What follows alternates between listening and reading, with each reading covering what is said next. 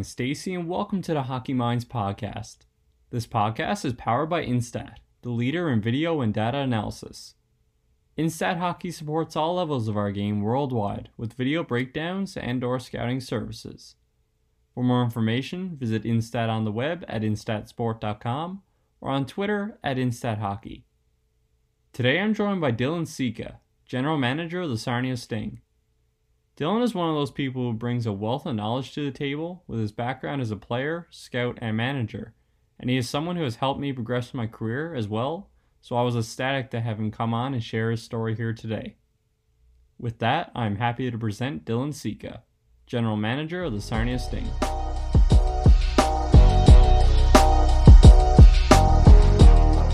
Today we're joined by Dylan Seca, the General Manager of the Sarnia Sting. Dylan, thanks for joining me on the podcast. Thanks, Ryan. Looking forward to it.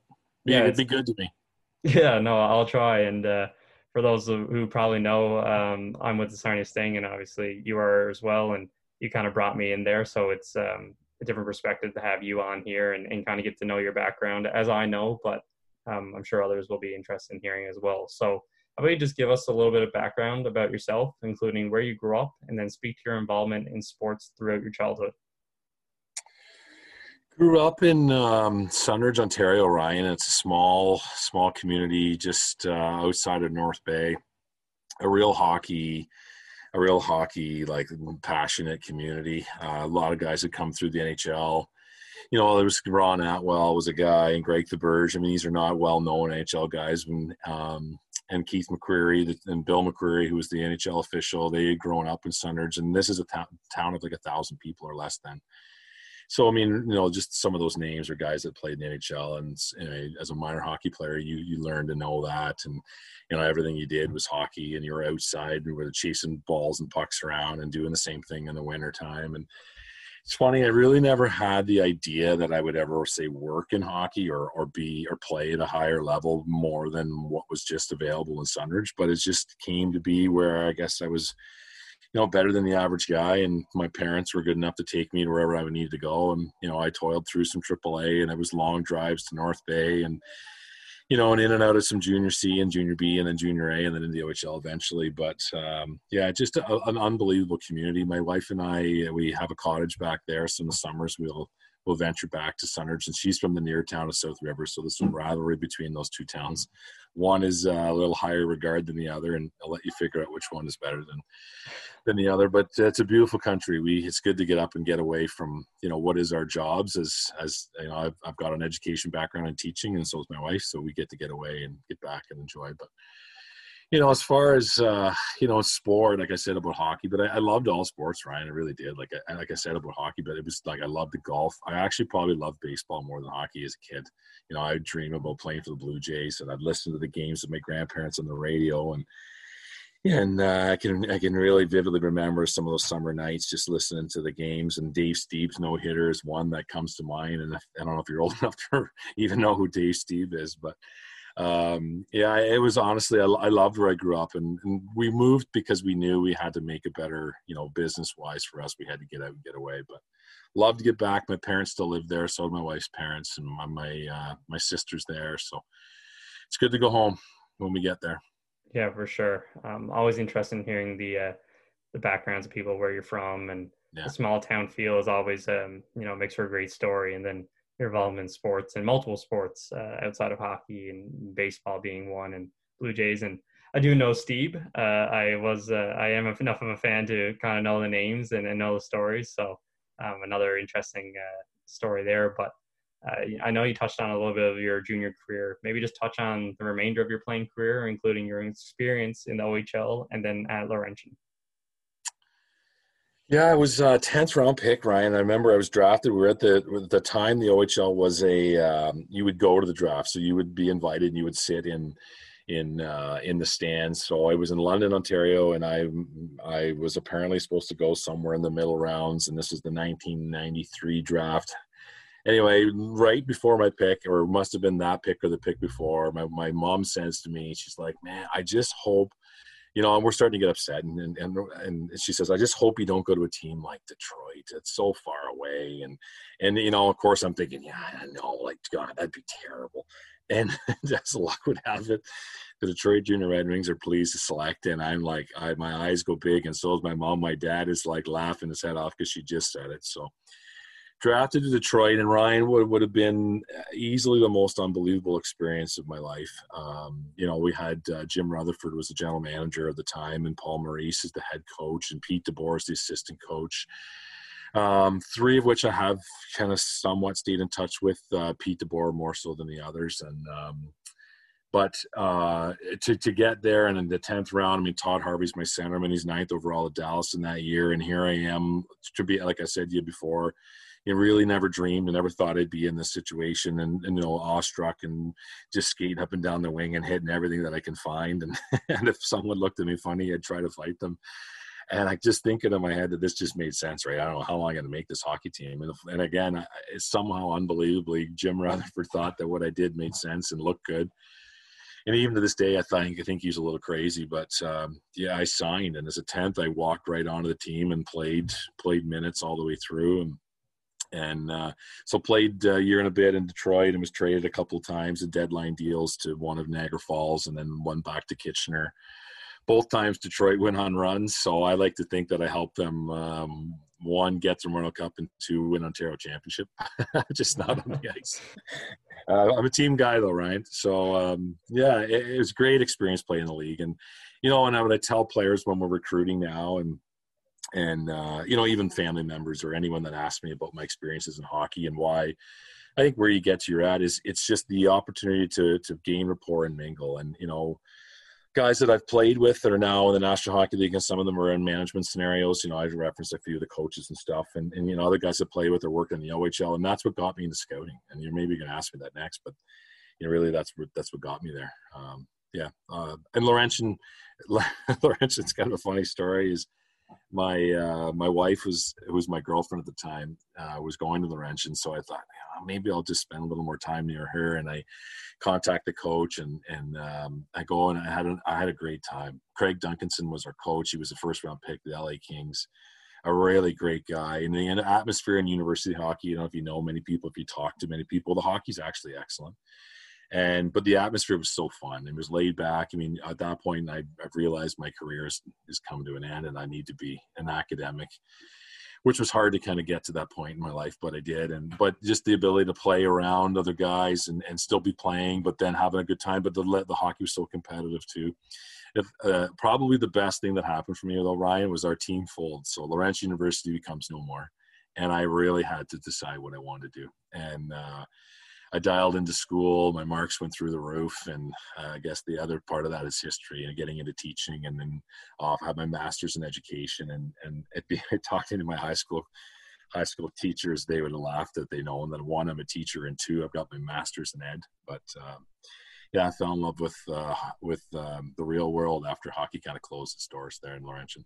Yeah, an interesting story for sure. And uh, two key things there. One, uh, like you said, the school uh, school team folding, and maybe it was an opportunity for you to dive into academics more and learn that way. But uh, you look at that initial coaching staff, uh, Rutherford, Maurice, and DeBoer. Like, what a better place to learn and hockey minds to be around. And um, you know, I'm sure from those conversations you got the itch and uh, things you learned early on. You're maybe even using today.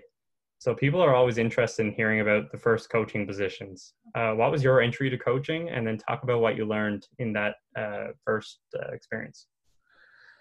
Um, I got my I well, I was back living at home in Sundridge after university ended, and I started. There was a, a local, which they were be like sea hockey and in in Sundridge. It's called the Almaguin. I think they're called the Ice Devils. And and, and I really I was just transitioning from university, kind of looking for a job, deciding where we were going to go next, and I was just there over the course of a winter and. And the midget team had asked if I wanted to coach, and I'm like, oh, okay, fine. And I thought, and I, and I, I, I fell in love with them. Like, this is fantastic. And it led into doing some AAA, which is the North Central Predators, who play in the ETA here in Ontario. Um, again, you know, we, we had some success. We, uh, you know, we had players that weren't the best, but we, you know, it's funny, that was Stamkos' draft year. And Stamkos had 160 points in one year. And I'll be honest, our, our pregame speeches with Stamkos and Del Zotto was on the back end, was if we can hold Stamkos to two points or less, then that was like a win. and I think we promised the, you know the players something ridiculous in return and and and we go down to play in Markham, and in the first period he has two points, but in the second period he doesn't play, so he, he doesn't finish the game. But the guy's like he had a goal and assist. We lost the game six one, and we still had to fulfill the wish, which I feel like some was some kind of food related prize, but. You know, and Ryan, I just had I got the itch to be, and this is the teaching side of me too. Is I really just love being around around people and, and helping kids and and and watching them flourish and seeing them succeed and the joys of you know the joy in their face and you know and i i feel like maybe i i think i started to find my way and like this is what i should be doing. And you're always wondering like what's my career? What am i going to do? And this is what i thought. And i still had never had any aspirations of of making it something official. I just did it because i loved it. And it led into you know coaching a junior a team in Orillia which was the Couchiching terriers. Like you know the guy came calling and was like hey dylan what do you think? And yeah okay that sounds good. And you know, that led into doing a little bit more. I did a little junior C as I had a couple of kids I couldn't commit to traveling and you know and similar some something happened in Huntsville where they were hosting the Dudley Hewitt Cup and they uh, came calling in early January to where you drive I made the two hour drive every day to coach a Huntsville team and I was managing at that point. And I think this was when I really thought like I was scouting a little bit at the time. I think it was for Ottawa you know, that was more just to be around some friends and get out of get out of the house from time to time. And but when I had that team in Huntsville and we were I was the coach and GM, albeit a short stint, I felt like this might be something I could do a little bit more more serious. Um, and, and it's like anything, it's and all of it is the contacts that you make along the way. It's it's being willing to and people ask me, it's like being willing to work hard, you know, put hours in. If I bought my if I bought my wife into this call and she she answered the question, she'd say I put ridiculous hours into things that she'd shake her head at, you know, from building rosters to calling players to to going to watch them to to thinking about what color socks would match well. Like it's just the way, and and you know, you die, I dove right into it and I loved it. Um, so it's kind of funny how it's it's it's coming to full circle now, and I'm excited for that because of it. But yeah, I think I stumbled across it, across it, Ryan. To be honest, tons yeah. of fun along the way. I'm sure. I, I, hope there's more more opportunities to come. That's my sense. yeah, for sure. You just want to keep going and and look for that next opportunity. And you know, after Huntsville, that opportunity is with the uh, Ottawa 67s. Uh, how did you land in that initial position? And then uh, talk about the experience of scouting uh, with the 67s. Was unbelievable, Ryan. So Joel Rowley and anyone who listens to this podcast that's been around Ontario scouting, Joel Rowley's Joe's got to be 85, maybe 86. He hasn't scouted for the last couple years, but he worked for the 67s for 35, 36 years. Him and Brian Kilrea were were Mutt and Jeff anyway, Joel bumps into me as I was doing a little bit independent scouting for ISS, and that's a good thing for anyone you know out there. Is I I, I was I want to get into the business, so I and I, again once I really fell in love with scouting part two, I'm like I want to do this. How do I do this? So I was volunteering with ISS and and uh, getting my feet wet with them, and and in that in doing so, where you rub shoulders with Joe Rowley, it's no different than you've been in the ranks, and that's kind of how the the network starts to begin. And Joe says we need a scout, and I follow Joe at a few arenas. I, I know they love Scotch, and, and I know he loves to tell stories, and I'm the type that could sit and laugh and listen to anybody. And then he says, "Well, why don't you come work for us in Ottawa, and you can meet Brian Kilrea?" And I was like, "Where do I sign? How much do you want me to pay? Because I'll pay. Like I like I don't even need anything. I'm in." And uh, and so working for those guys was was like unbelievable experience. The laughs that we would have, uh, I can't tell the Kilrea stories over your podcast. I mean, if I did, you'd be spitting Chiclets or or one of those other types because it's not clean. But they they taught me, and I, Ryan, I, I carry this to today. This is true. Is they taught me you've got to have fun and you have to have people around you that want to have fun. I mean, obviously you got to have intelligent people and and and they need to know the game. They need to be confident. They need to trust themselves. And and they but they put that confidence within me and, I, and i'll take that with me too. But they they the fun that those guys would have on a regular basis they would they'd order jugs of beer and chicken wings and fries and they're in their late 70s and going in their 80s and i'm thinking you know i'm i'm ordering a salad because my wife says i need to shed five pounds. And Kilrea's on his third jug of beer and second pound of wings. And it's just like and and they but they and they'll tell you like you you have to enjoy what you do. And if you don't. Like it's a grind, right? The hours in the rink, the hours away from your family, and the stories they would tell, it, it made it all worth it. And I, I can't remember the exact off the top how many years I was there, but when I finally left, it was such a hard decision because I just didn't want to leave those guys in that experience. But you know, but we've carried it into Sarnia. We tried to build a similar type of atmosphere where we enjoy each other's company, and we may have a little more fun than we should some nights. But you know what? That makes it worth it. I think. Yeah, it's all part of the process, and um, you know, when you enjoy what you do off the ice, I feel like it translates to something better on the ice. So you talked about Sarnia. Um, after Ottawa, you would join the Sting scouting staff. Uh, what drew you to Sarnia initially, and then touch on your time as a scout and then moving into director of player personnel. So Nick Sinclair was um, so Nick and I got to know each other through ISS, which is the Independent Scouting Service. So Nick and I had kind of dabbled in there. You know, going back, uh, Mike Oke is now the general manager in Peterborough, and Okie was with ISS, and Chris McNamara, uh, who's the head scout in Peterborough, he was there too. So we had actually looking back, it's kind of neat. A number of us that were working that system. So Nick and I knew each other through that, and we'd always stayed in touch. And and that's the network side. Yet again, you know, you're always trying to, you know, you're keeping in touch with the guys and starting to learn as much as you can. And you're not sharing notes, but you're just sharing opportunities and ideas. And so Nick and I had had this dream that if we ever to work for on our own, we ever got a job, then we would hire the other and off we'd go. So if luck would have it, Nick gets the job as the GM in Sarnia and he says, okay, Seca, I'm, I'm calling you up on your, on our conversations. And I had to backpedal a few times. I was like, I don't know, man, I love it here in Ottawa. But the opportunity to work with a great guy who's a progressive thinker, you know, and I knew would do an unbelievable job in Sarnia. And I, and, and I wanted to learn more. And, I, and at this point, I'm really starting to think it's something I want to do more so yeah, I jump over and, and join in as his just a scout for the first year or two. To be honest, I wanted to earn my keep, and that was the deal that him and I had struck. But you know, he'd offered more, and and but we decided there were some people in place, and out of respect for those, we decided let's just let's just earn my way and see where my real niche would fit in, and and uh, the scouting side of it just started really more scout more often. I covered more of the province than I normally would and get into U.S. scouting where I didn't really get into that with Ottawa so much. It was more player development and, and looking after our drafted players and knowing my area, which was the ETA. So in Sarnia, I was responsible for everything in, in the province, and that that blossomed into gaining trust with the ownership group and him and the rest of our scouting staff. And and that's a neat point too, Ryan. Like obviously within you know you might know what you're doing or be confident what you're doing but you then have to go into the group of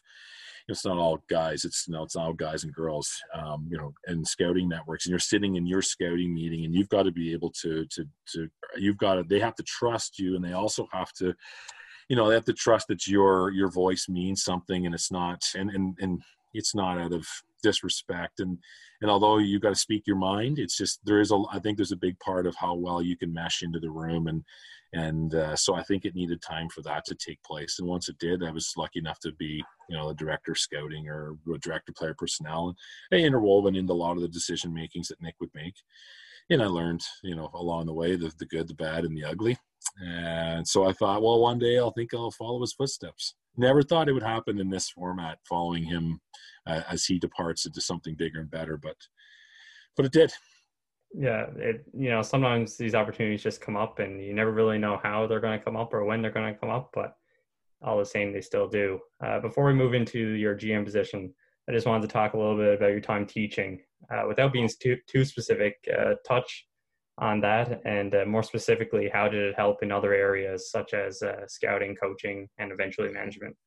Yeah good good question. Um, you know the teaching side became a passion too and it, probably out of the initial coaching because i was i was destined to be a police officer ryan. While the university days i thought i'd be a lawyer i was going to law school and that was my plan and then with school and although i loved school the lsat seemed something that i just didn't want to do and then i I like policing. I like the idea of being interactive and involved in the community, and and I think the the policing, um, the environment felt, or I had friends that were turned police officers, felt like a team. So that what I missed in the hockey world, I feel like I could get being a police officer, you know, mingling with the with the other employees and staff, and then obviously dealing with chaos across the community. Um, so that's that was my goal. I'm I'm I'm going to be a cop, uh, and I decide halfway through. I, I, interview, and I'm actually hired by the OPP, and I'm waiting to get into what would be police college.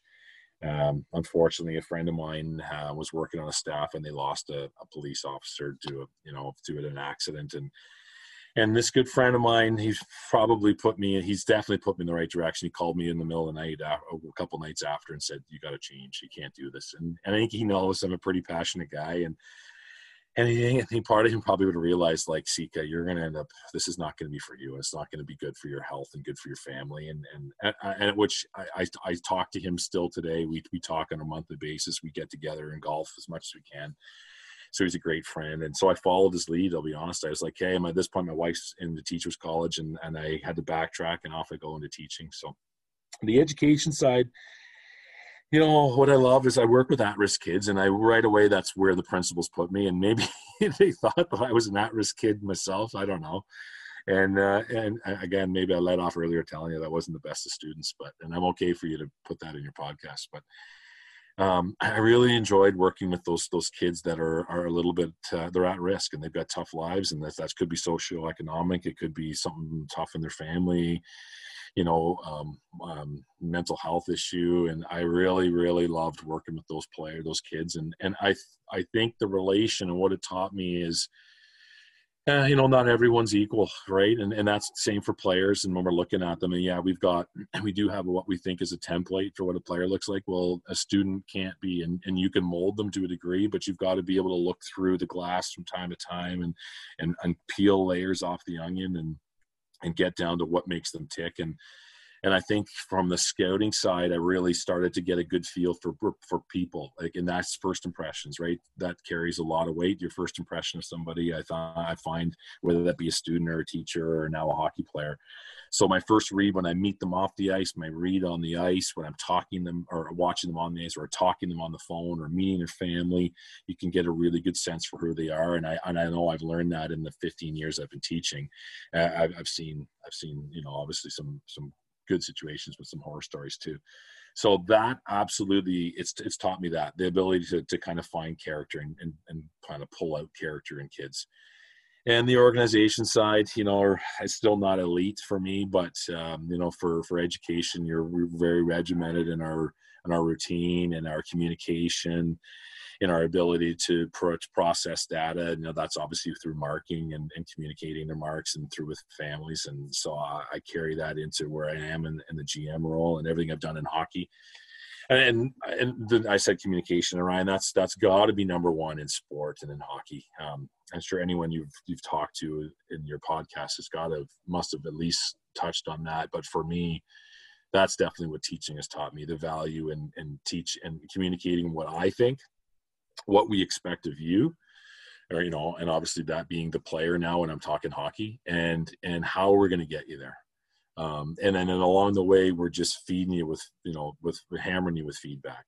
And and so i i take that and hopefully we're going to transition that into what we're doing in sarnia. And we have done that for the last couple of years. We've had some good success with drafting and, and developing and seeing guys probably jump into the NHL earlier than we wanted. You know, we can look at uh, Chychrun's and Kyrou's and some of those, and, and even when we drafted, you know, we didn't draft Konecny, we traded for Konecny.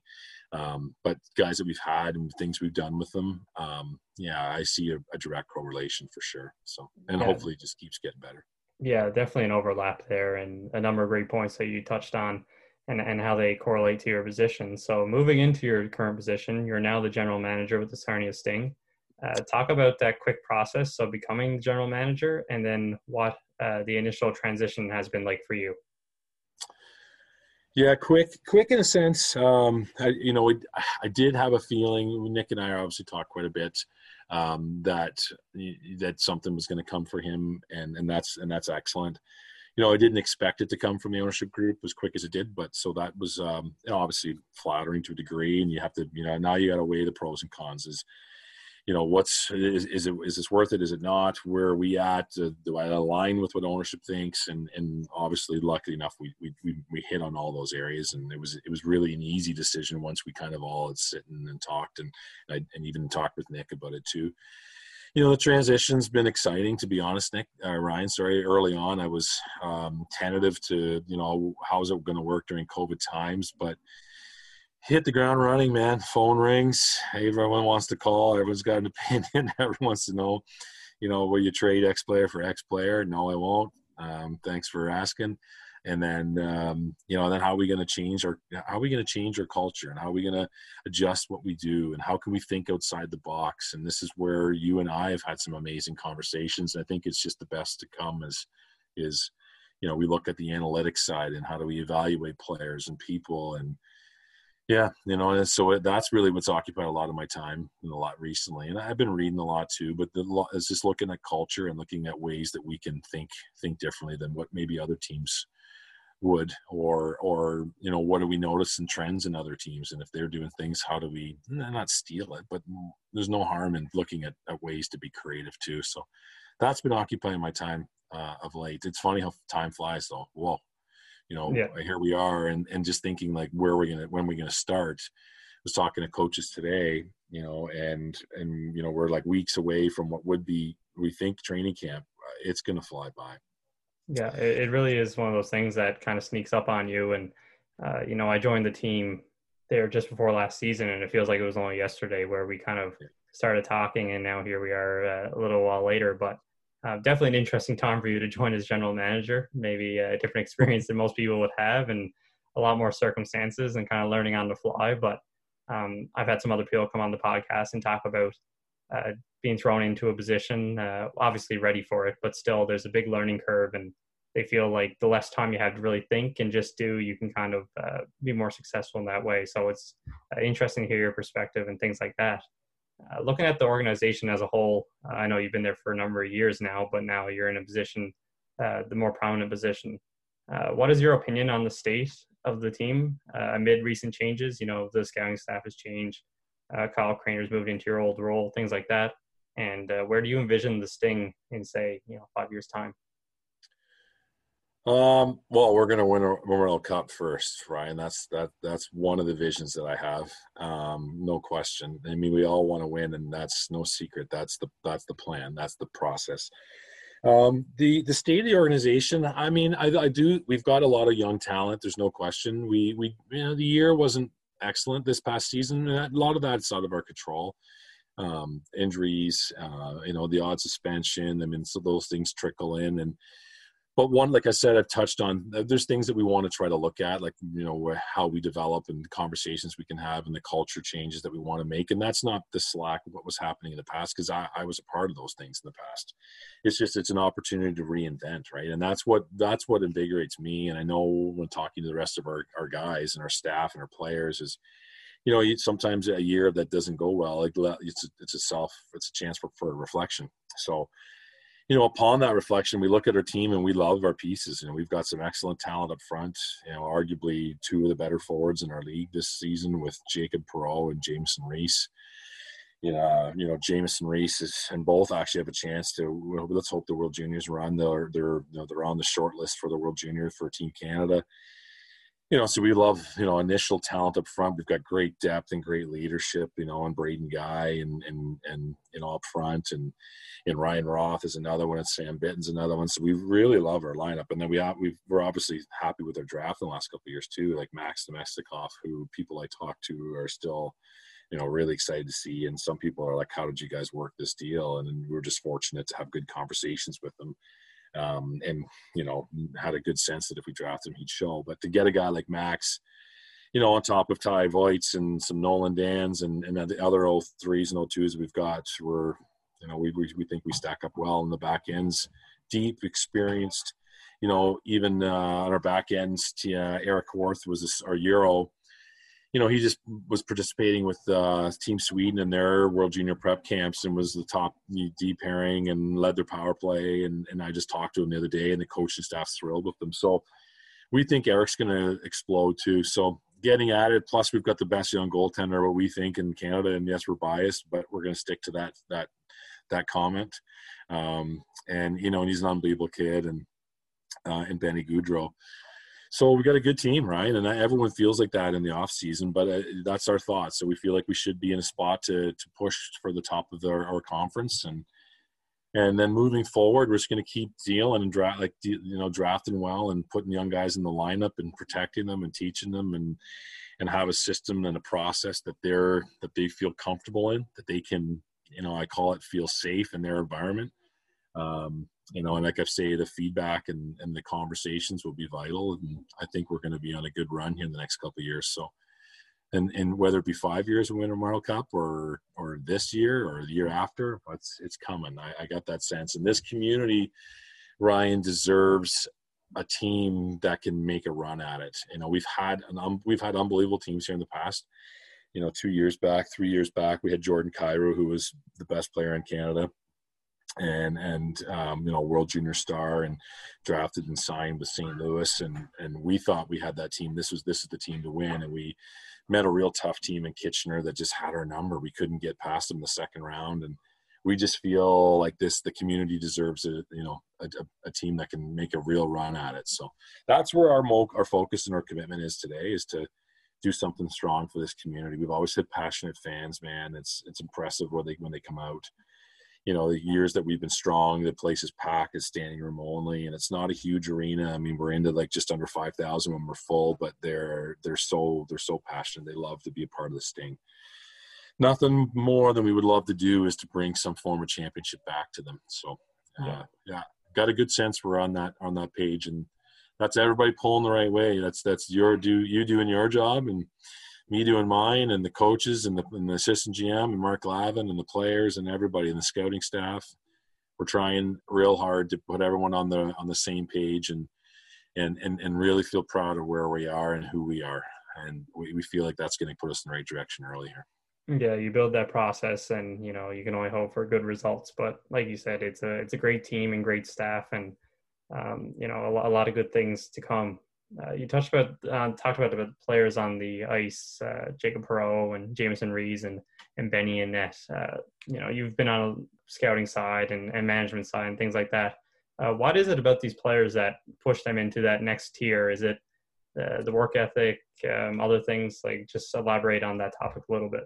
I think, I mean, absolutely work ethic. I, I, might phrase it as compete more so than work ethic. I mean, I guess work ethic, they maybe go hand in hand and people can interpret it differently. But, you know, hard work for me is, it can be kind of interpret in other ways. Like I might work hard while I'm gardening, but I'm not working. I mean, but if I'm competing, that means I'm right. I'm, I'm competing against you and how much better is your garden than mine, right? And so to me, it's the compete level, and that's what I, I reference for for those guys and their ability to want to want the puck and and want to have it, and and their competitiveness, and, and like all three of those guys, and and Jamieson and uh, Jacob and Ben in their respective positions and the way that they view themselves as players is they they want to be the best and they wanted to be that way all along and they you know and arguably in their in their draft years they were the best at their position on their teams and even in their areas and you know we at that points had Jamieson ranked number one in the draft that year we had Benny as the best goaltender no question and um, you know Jacob coming out of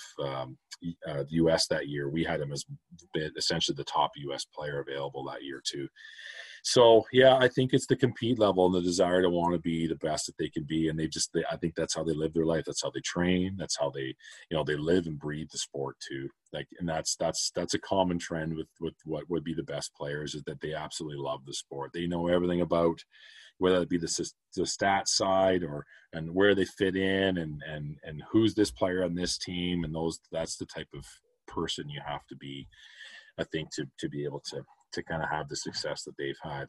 It doesn't come easy. Some kids it doesn't come easy to, and I'm not saying that it's come easy to these three, but I think it it may look like it because but but they put the work in. Yeah. Yeah. And the and the passion is clearly there in all three of them, and it translates to uh, some impressive on ice numbers. Uh, you know, both in that and on score sheet, and yeah. and even just in, overall um, another topic I wanted to go into before we get reflective here is, uh, you know, people are always interested in hearing about the tasks and duties in hockey operations. Um, you know, while we touched on before that season is, or this off season, I should say, has been a little bit different. Uh, walk us through a day in your position and uh, kind of how it's been for this past summer. Coffee in the morning, Ryan. Walk the dog. Try to uh, clear clear my head, and the debate if I really want to check my phone or not and then the days that I do, you feel pretty much strapped to your phone. Um, you know, I, it's good though because that's it's it's networking, it's it's constant conversations. But a day in the life right now is really just trying to plan for what the logistics would be like if and when we're ready to start. you know, and then the other side to that is um, trying to communicate with our players and keep them, um, you know, connected to each other, connected to us, be thinking hockey. So we're constantly we're doing a lot of Zoom calls and trying to connect with them. Um, yeah, and we're just long term planning, and and like I've mentioned multiple times already, is looking at how do we adjust our culture. And I've had a lot of conversations. We've just brought on a performance coach actually, that will announce that uh, shortly, and you know, it's just looking at different ways to look at mental skills and how mental skills translate into success, you say on the ice, and not just say on the ice, but even for the for the player off the ice. So in academic world and personal health and personal life. So we're really trying to take a deep dive into that as well. So and it's just putting it really putting all that together. That's collective effort. That's not just me. That's this is a, a group effort, coaching staff, management staff and even scouting staff. And we've been, you and I obviously been talking quite a bit too about looking at the analytical side and looking at ways to to pull information. Really, just trying to put everything together. And it's not something that was in place previously. So this that's this is this is new, and that's why we're. I feel like I'm spending a majority of my time in that. And yeah, it's been it's been good. And then around dinner time, the phone goes away because if it doesn't, uh, a couple evil eyes come across the table at me. and uh, and and you know what? That's the healthy balance. Honestly, anyone, it's a big piece, right? I got a young family, and my wife's unbelievably supportive. Without her, I'm not anywhere near in a position to do the job that I have, that I have now, and that I've done in the last for the last however many years I've been scouting, 12 to 14 and, and so that means you got to dive into your family. And so it, it can't be 24 7 and it could be. You could see how it is. I'll tell you everyone's got questions emails texts calls. I'm very selective as to you know at certain times of the night i put it away and i have to. Uh, that's, that's a, a, healthy balance is the only way that's going to work. So yeah trying to do that. We'll see if i can pull that off time trade deadline time. I feel like work. Yeah but, for sure. No it, it's good to keep that sanity and um, you know the, the off season has been very different but as you said, you you have to take that time to take a step back. And uh, a number of guests that we've had on the podcast have mentioned their wives, their families, their kids as yeah. as hauling them away from the game in, in, a good way and being supportive when necessary. Uh, my girlfriend always jokes that um, she's not a hockey fan, really not really involved in the game. She loves sports and everything, but not a huge hockey fan, and she always wonders how I think about that. But um, at the end of the day, you know, it's actually nice to to get away from the game sometimes and and have that disconnect. So um, you know, when you dive back into the game, it's it's all good. But uh, you know, another program you were involved in, and we'll just touch on this briefly, is the Edge Hockey Program. Uh, just talk about that and then your involvement there. So we, when I was uh, scout, early scouting and um, coaching junior, junior C, junior A, uh, in around Midland, we truthfully we looked at as a recruiting tool and a chance for me to get to know players locally a little bit better. So we created um, we created a hockey program. It was called edge. And at some at one point along the way we had you know multiple ohl players nhl drafted players skating with us. And it it was a development ice. So we'd run you know an hour two hour sessions a couple times a week and get the kids on the ice get them together. And they would come from all through muskoka you know, Barrie, Simcoe County, um, you know, probably pulled from an area that would be about two hour, three hour drive at times. And even kids were starting to filter in out of Toronto. And, and and then we started a league as well. So similar to some leagues that run around the province, this is going back in time. It's about 10 years now. We had a league that ran one night a week here in Midland and it got to the point where it was, it was excellent hockey and it was a great recruiting tool for me. I, you know, I'd learn about the players locally. Then they would pull friends in from other OHL teams. You get to meet them, you get to watch them, and it's something that I really, in hindsight, wish I'd have kept going with. But it's the same theme we just finished talking about as the young family, and and I just realized, and this is my summers. Although it was great for my wallet and another an opportunity for me to learn more about people and players, I, I just couldn't balance it. I, I had to turn it off in the summers, or um, yeah, it was just not good for good for family life. So I miss it. I run a girls program now. Uh, my my two daughters keep me busy um, uh, coaching them. So we actually run a similar model, but for girls hockey. Uh, obviously, I'm not using it for recruitment or scouting, but um, it's still good to get together and go with the kids in the ice. But good good old days edge hockey was something that I miss. Um, maybe we'll resurrect it at some point down the road. We'll see. Yeah, who knows what opportunities lie ahead, and it's interesting to hear that you're involved in girls hockey and able to uh, you know connect with your family that way. Um, reflecting here a little bit more, uh, looking at you know resources for reference and learning new ideas. uh, whether they're books, articles. Uh, what are some of your favorites to reference over time? I'm uh, I do love to read. Um, it's was one called oh I just had to tip my tongue. It'll come to me as I tell you. Um, which basically talked about the gold mine effect and that's a few years old now and this is what really started to get me into reading is just looking at like underlying like uh, unheralded players and coming from have you ever read it before? But basically talks about you know athletes that come from areas that that are hotbeds, but they're not they're hotbeds because they the way that they train, the way they the way that they look at it, the way that they the, the way they compete and how hard they work, and it's not the silver spoon scenario. So the athletes who've got the access to everything, you typically the elite athletes come from the opposite, the ones that have less access but have a drive and a passion, like the Usain Bolts, the Jamaican sprinters is a great example. So that book really got me into thinking outside the box about how do we uh, how how important is it to you know so we might look at scouting, we might look look at a certain region as as being a hotbed but what about those other regions that maybe the players haven't had the same opportunity but how you know could we value them a little bit different really got me into reading and looking at different things this summer i've been into a ton of uh, leadership books I just finished uh, a book called Lead for God's Sake um, in Chop Wood, Carry Water. And I've been into another book called Legacy, which is about the All Blacks.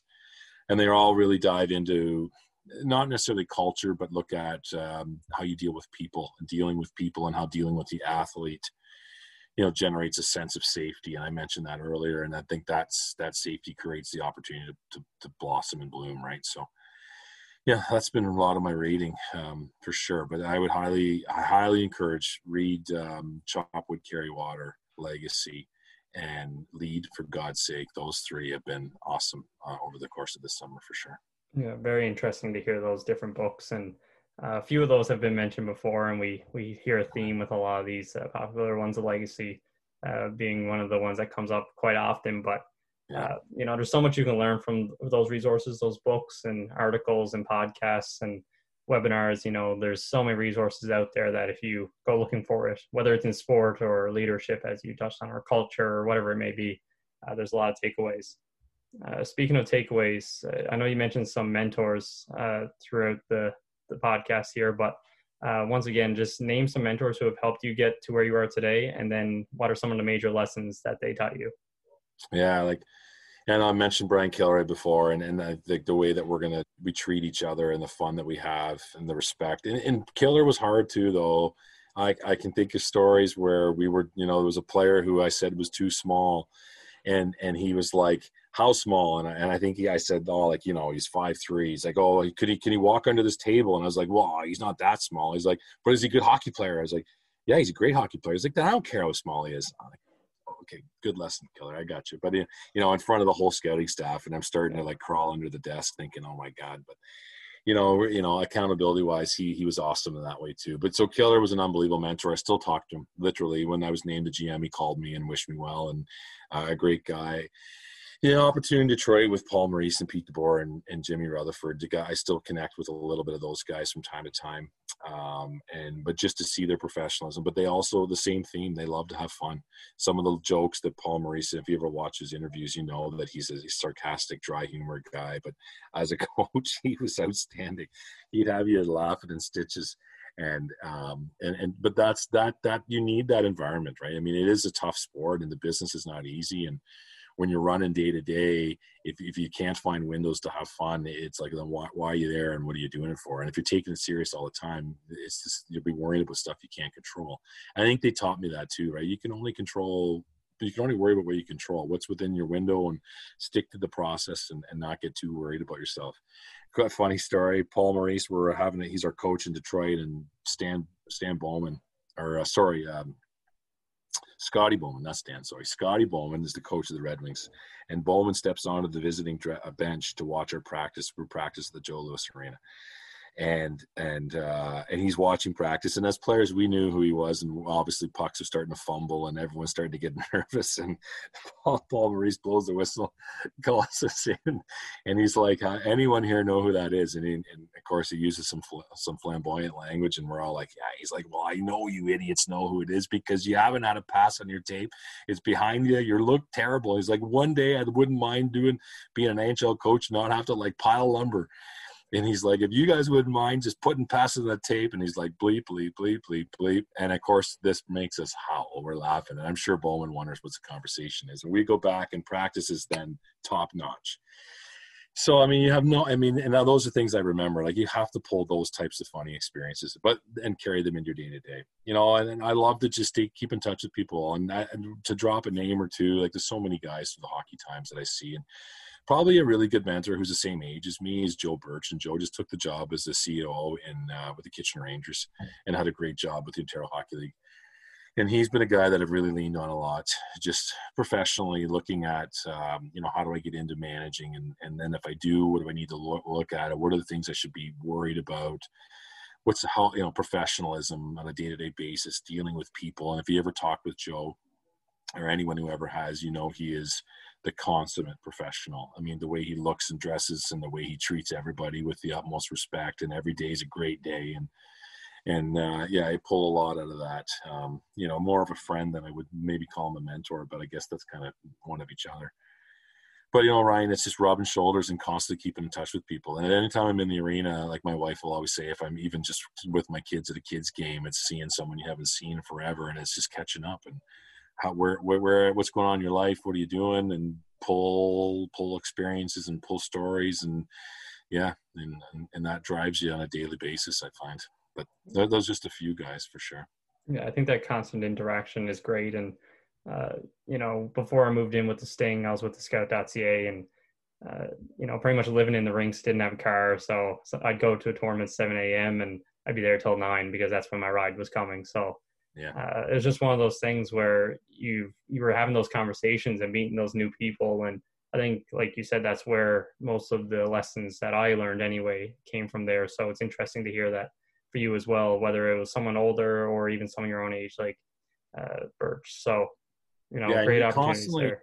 I find you're you're just constantly and you're and it's just you're, you're i mean you're not stealing info but you're just like how do you guys go about things what do you think what have you seen you know and then it's been professional life too is how, how are you balancing you know getting to how are you getting to that tournament and then a lot of time then you're carpooling and then when you're carpooling you're learning different things with you know about different guys and I, that that's the, the, the scouting side of it and getting into scouting. That's what I tell any young scout or even our own guys. And the, I know when even you and I talked, it's just be willing to completely put yourself out there and and not to to to just pigeonhole yourself to your job. So I remember like my job was initially just the ETA, but I was such a sponge and I must have drove Joe Joe Rowley crazy early on. You know, I'd be in arena at a game in Toronto he'd be like, What are you doing here? like, well, I just want to know who this guy is. Like, why would I not learn about this player so I can cross reference him against players in the ETA and you know, just being willing to just totally dive into it and not and not just close doors and ask questions and um, Oh, God, I feel like I asked more questions than I than, than not. You know, another mentor just came to me, and not to circle back, I was Patty Higgins. I don't know if you know Patty. Patty was worth this Ottawa 67s too, and an unbelievable guy. And him, his son, and I worked together for a bunch of years too. But Patty, the questions part is what remind me of him. Is he would constantly be on asking questions. Don't sit on your hands. You know, if in the scouting meeting, there's you know there's there's dull there's dull time say something. You know give your two cents on a player and and fight for who you believe in no matter what. And even if you realize that the gm or the coach or the head scout's not changing their mind don't give up on your thoughts. And i was like yeah, that's patty higgins. He was uh, he was a strong voice. So sorry to circle back but i just he i just he he i thought of him after too. Yeah another great name to throw in there and i've heard stories as well. So uh, great to hear you've had that experience, and and like you said, you ask questions and, and, you get the answers that way, and it's a great learning point for anybody starting out or or somebody who's been in the industry for a long time. Yeah. Um, if circling back maybe to yourself, uh, you know, just coming out of the OHL or or someone in a similar position who's hoping to be a scout or general manager in the OHL, what is one final piece of advice that you would give them? Yeah, it's well, you've got to put the time in to know what what you think about a player and then the time to start to learn about what a player looks like i think. You know so you might you know you may have you might have your interpretations of you know i like this player because okay great. You have to obviously put the time in to learn every little nuance about him on the ice off the ice be willing to do that. And then it's i think it's getting the knowledge for how does that player translate into the Ontario Hockey League? You know, and then I think it's getting a sense for projection, right? Like this, this is a, and not that we use this phrase or people have to. This is a second line player, first line player, but it's now getting a sense for this is an elite talent. This is a, you know, we feel he'll probably be a, you know, a point producer, or he's a power play specialist, or he's a, he's a, you know, a checker, or a strong two way defenseman you know, or starting goaltender versus uh, probably backup goaltender. But you have to get a sense for you know where they'll likely slot in. And i think the only way you get that is by being in the rinks and watching and watching them through you know that three four year span you know i have the same dreams too like i'm i'm thrilled to be where i'm at in sarnia but i i'm, I'm not lying my goal is to long term get into national hockey league in some way. So you know so i'm still doing the same thing that i've just said that other people should be doing is it's it's learning and, and grinding and finding new ways and looking at players in, in as many ways as possible and then analyzing my my reports on that player from three years back and the stats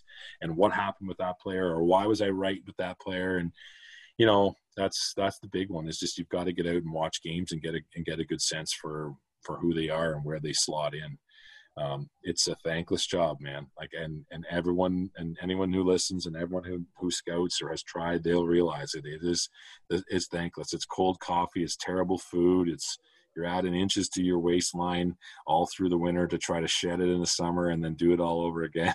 and you're sitting in cars and sometimes having conversations with people you don't want to, but you got no choice because you're stuck in a rink and and you're there for 12 hours, like you said, and you're doing it the next day. But um, you got to have fun while you're there too. So if you're ever stuck in a situation you're not having fun, then maybe scouting's not for you. But I'll tell you, I've had an absolute blast doing it. I don't have any other hobbies. Like I don't hunt, I don't fish, I don't snowmobile. You know, I'm not a carp master. I'm not a carpenter. I I, I love watching hockey games, and that's what I. That's really my pastime, and that's my that's my hobby. So although I'm getting paid differently now, um, I still look at it as a hobby. To be honest, I don't look at it like as a job.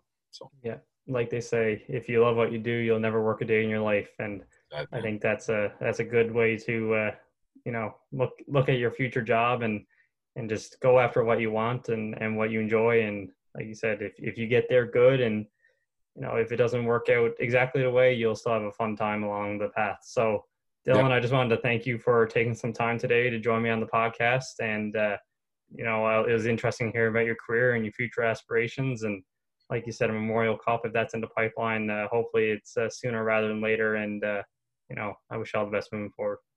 Yeah, you'll have a chance at that too, buddy. So, no, yeah. thanks.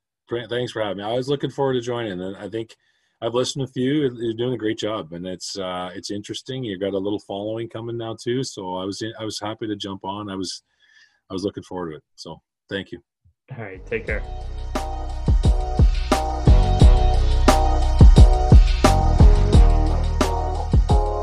I'd like to thank Dylan for joining me on the podcast and giving us a breakdown of his career and unique connections in the game. His knowledge and personal approach when discussing the game is something that many people admire, so once again, I'd like to thank him for being so open and sharing his insight. If you would like to get in touch with Dylan to discuss his experiences, I encourage you to reach out to him directly or contact Hockey Minds Podcast at Outlook.com, and I can look to make that connection for you. Next on the podcast, I'll be joined by Jackson White, mental performance coach with the Charlottetown Islanders. Being the first coach in this area to join the podcast, Jackson presented some unique perspectives which really opened my eyes in some areas, so be sure to tune in when that episode is released.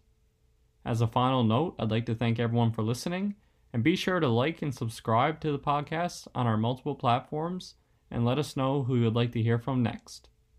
As always, stay safe and all the best.